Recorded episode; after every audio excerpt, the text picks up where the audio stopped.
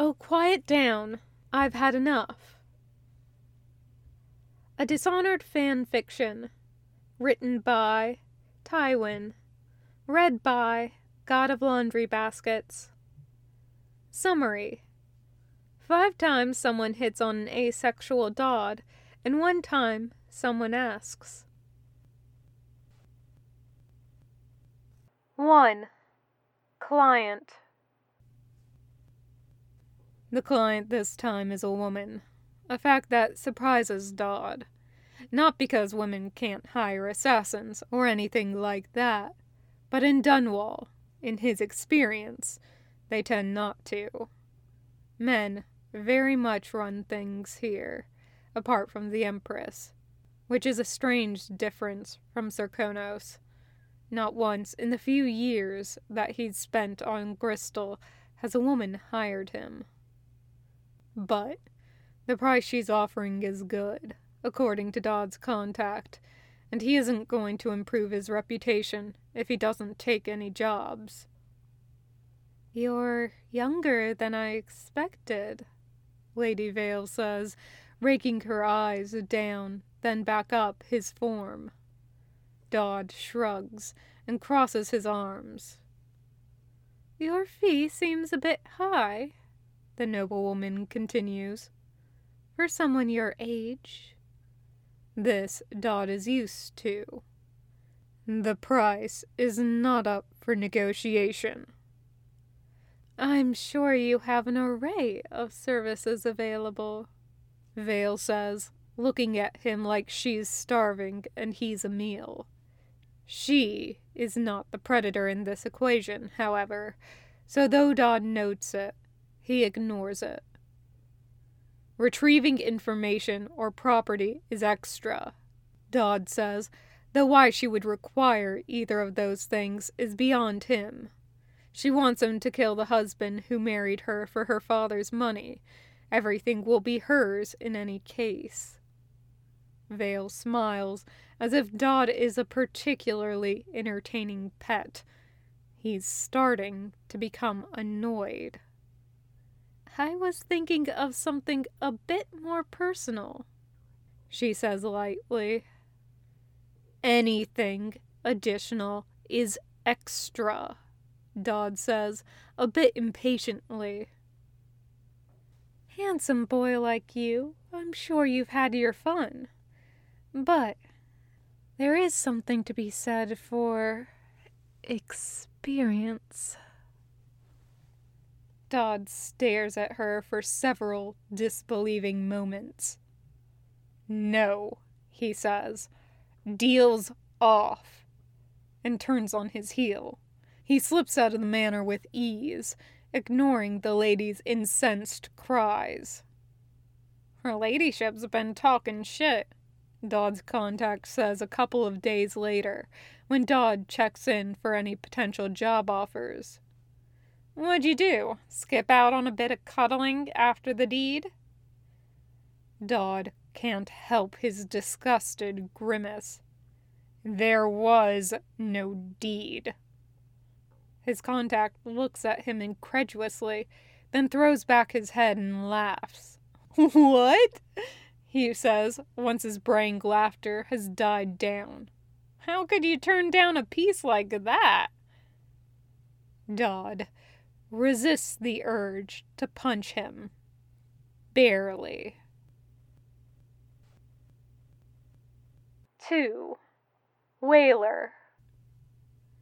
He starts recruiting after the outsider marks him when he realizes that he can share these arcane abilities with others another freelancer, only loosely associated with one of Dunwall's Maraud gangs, a dishonorably discharged soldier, a pair of wrongly convicted escapees.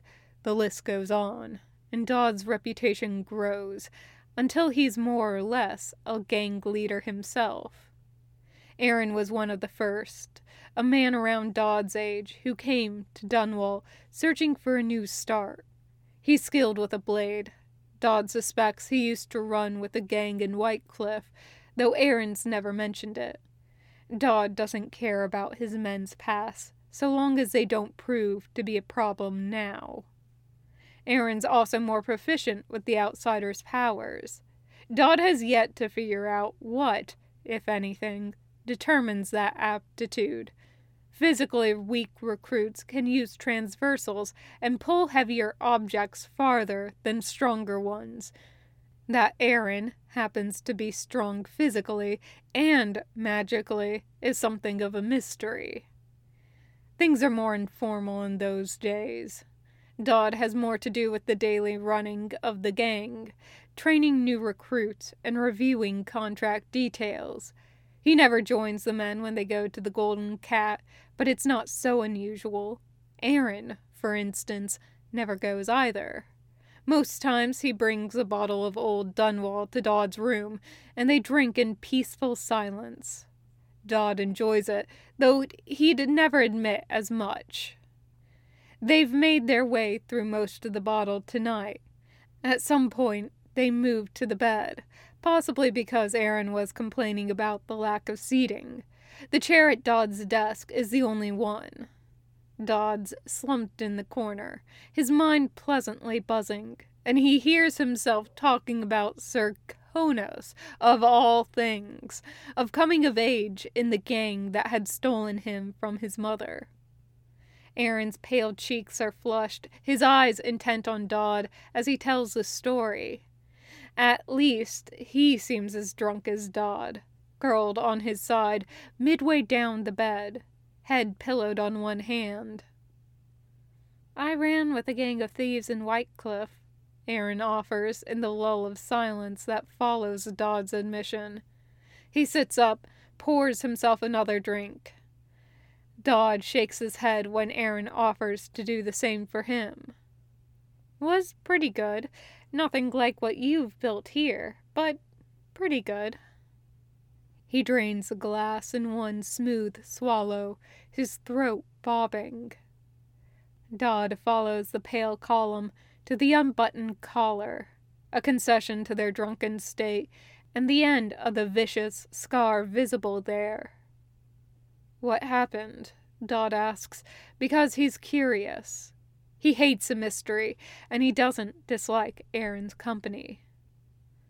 Aaron's mouth thins, his gaze going somewhere far away as he leans against the wall. Whitecliff is different. Dunwall's devout, sure, but it's worse than Whitecliff. Even the low lives bind that Abbey shit. He exhales heavily, shaking his head. We were stupid. I was stupid. I should have known better than to get involved with him.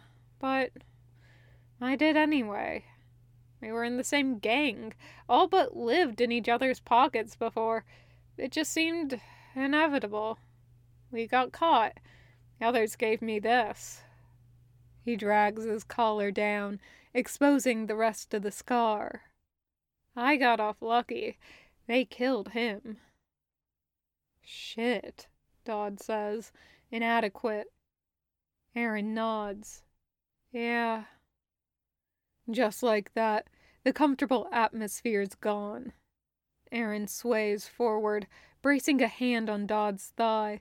Daud tenses at the touch, but there's nowhere to recoil, and then Aaron's pressing their lips together, licking into Daud's mouth. Daud shoves him back. No, he snarls, feeling absurdly betrayed. The expression is mirrored on Aaron's face before he abruptly stands, not looking at Daud. I'm sorry, I I'll go. Daud doesn't stop him. He lays out the anti fraternization rules the next day, ignoring the confused looks from most of the men and the more knowing ones from those who've been around a bit longer. Um, why now, sir? A relatively new recruit asks. The young man cringes under Daud's glare. It came to my attention that it was necessary. Relationships among yourselves will compromise your objectivity. Don't let it happen. Daud snaps.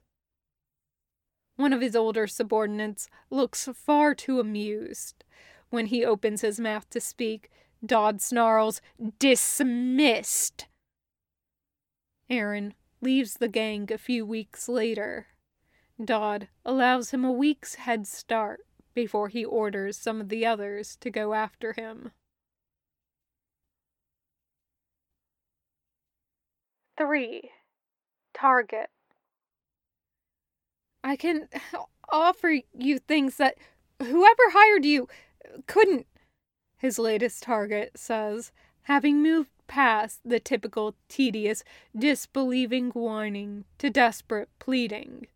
There's fear in his eyes, of course, and he winces when a swipe of his tongue hurts the split lip Daud had put there only a few minutes earlier. This particular contract had become messier than Daud intended. Honestly, Daud prefers to put them out of their misery before they can even begin the whining, but grudgingly, he has to acknowledge that the man had somehow noticed his presence, despite the supernatural influence of the outsider's abilities, and put up a decent fight. So perhaps he deserves to be heard before Daud ends it. I already know you can't beat their price, Daud says, because he's broken into the safe while he was waiting for the man to arrive, and background research had revealed that the target's influence lay in his political position, not actual wealth. He glares down at the kneeling man. Try again. I'm not offering you something so common as coin, the man says, daring to edge closer. There's a brief flicker of pain as the motion puts strain on his now ruined leg. But he has no weapons on him, and Daud knows he could take the injured man easily. There's a strange note to his voice, one that Daud vaguely recognizes, though he's never heard it in this context before. Daud raises his eyebrows, though his grip on his blade doesn't relax one bit.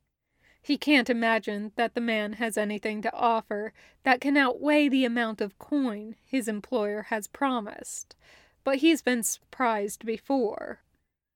As a rule, though, he doesn't like to be surprised. Daud tenses when the man raises a hand, thoroughly bewildered when he braces it lightly on Daud's hip. Usually, I ask that weapons as blatant as that not become involved. The man all but purrs, gaze flickering briefly to the blade. Though I will, of course, make an exception this time. Something clicks in Daud's brain. The tone of voice is not unlike the ones he's heard whores at the Golden Cat employ on clients. Not that Daud was ever there to indulge.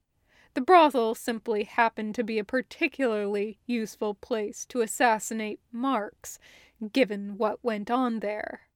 That he sometimes had to witness those acts was an inconvenience that he tried to avoid but he couldn't say that it wasn't to his advantage.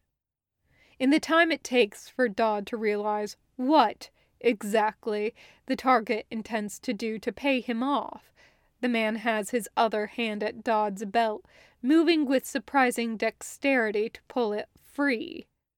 The man grunts as Daud plants his boot into his chest, knocking him back. He gasps for breath for a few seconds, scrambling away, the fear coming back to the fore again. Wait! Shut up, Daud says, annoyed. He ignores the man's desperate babbling and reappears behind him. A shout erupts from the man.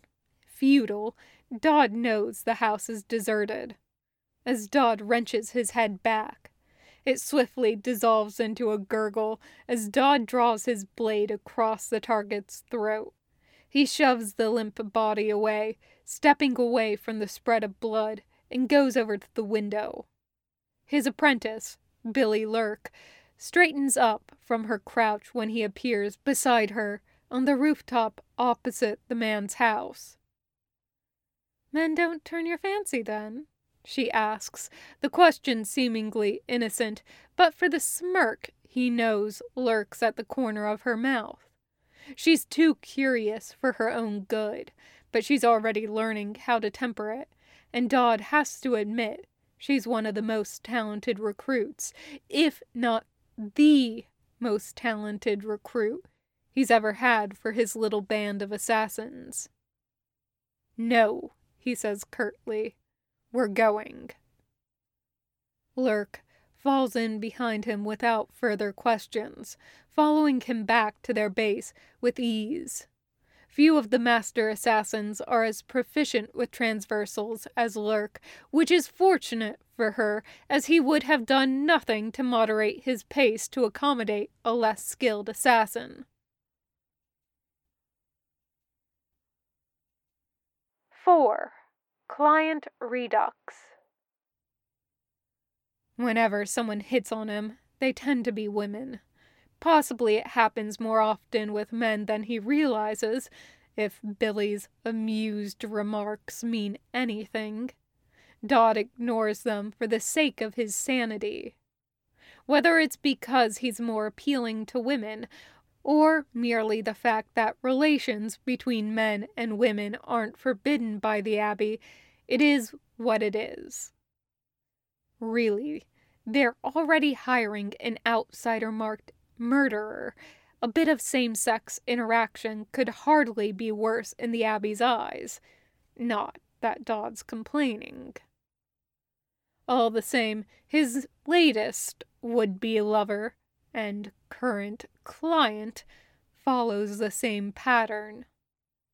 Daud's actually aware of the client's over the top flirting for once. It could be because her flirting is more like proposition after blatant proposition, really. Though outwardly, he imagines an observer wouldn't be able to tell. He can see Billy's shoulders shaking minutely, probably with barely repressed mirth. He'll leave her at the base next time and bring someone who can overlook these unfortunate occurrences instead. Rulfio is sensible and old enough that he wouldn't be titillated by Daud's misfortune. Hopefully. Serkonos is known for its merchants, the woman says, leaning forward far enough that Daud's honestly surprised her ample bosom hasn't fallen out of her dress yet. I'm not a merchant, Daud says, resisting the urge to step away. You're a merchant of death. She makes it sound like the most attractive designation in the world.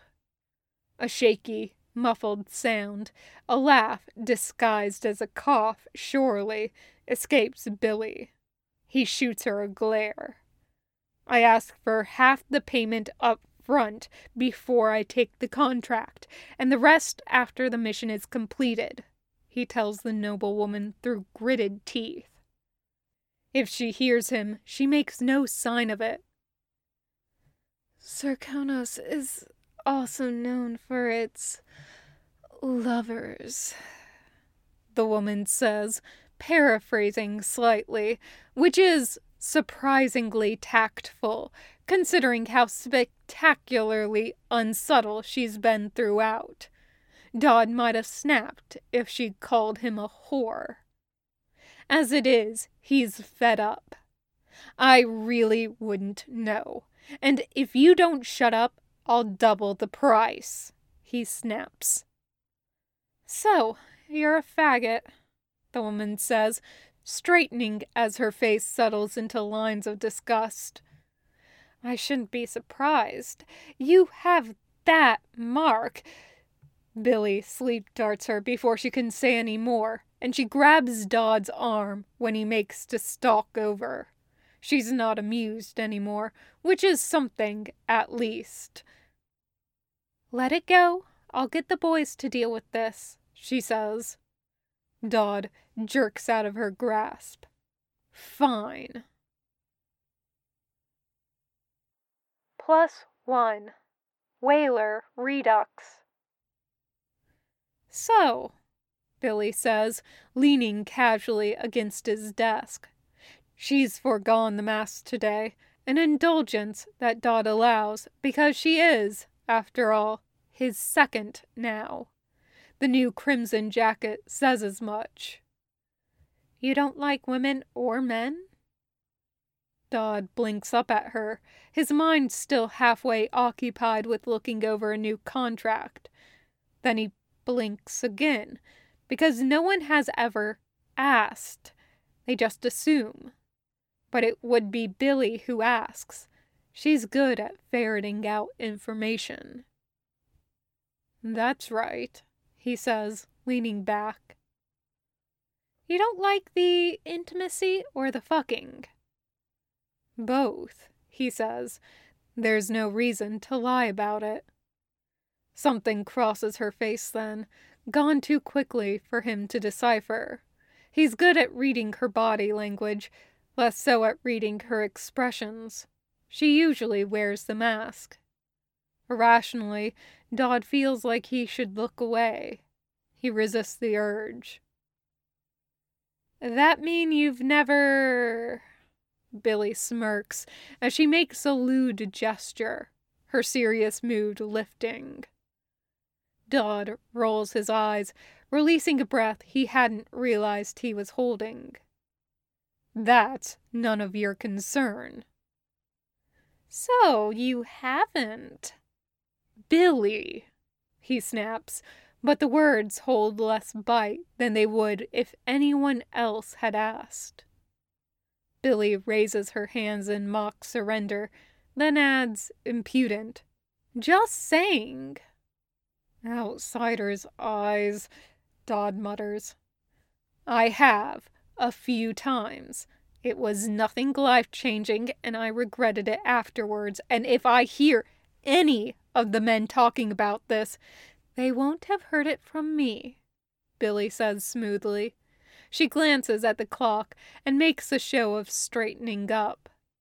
Shit, I need to meet with Thomas. She's gone before Daud can reply. He sits at the desk without moving for a long time before he picks up the contract again. 5. Witch The thing about the nobility is, they only follow the Abbey's teachings as much as they have to. They'll mouth along to the strictures in public and then tend hidden shrines as soon as the overseers turn their backs. Daud's found more rune bone charms sneaking around noble estates than anywhere else. The downside is, sometimes they find a heretic with actual knowledge and set up magical protections that Daud can't break into so easily, which is what brings him down to the dilapidated Brigmore Manor. The mud sucks at his boots not unlike the riverbank of Rudshore. It stinks, not unlike Rudshore, but the rot here is more organic and somehow fouler. You'd think all the flowers would make it smell nicer, Billy comments as they transverse to the gate.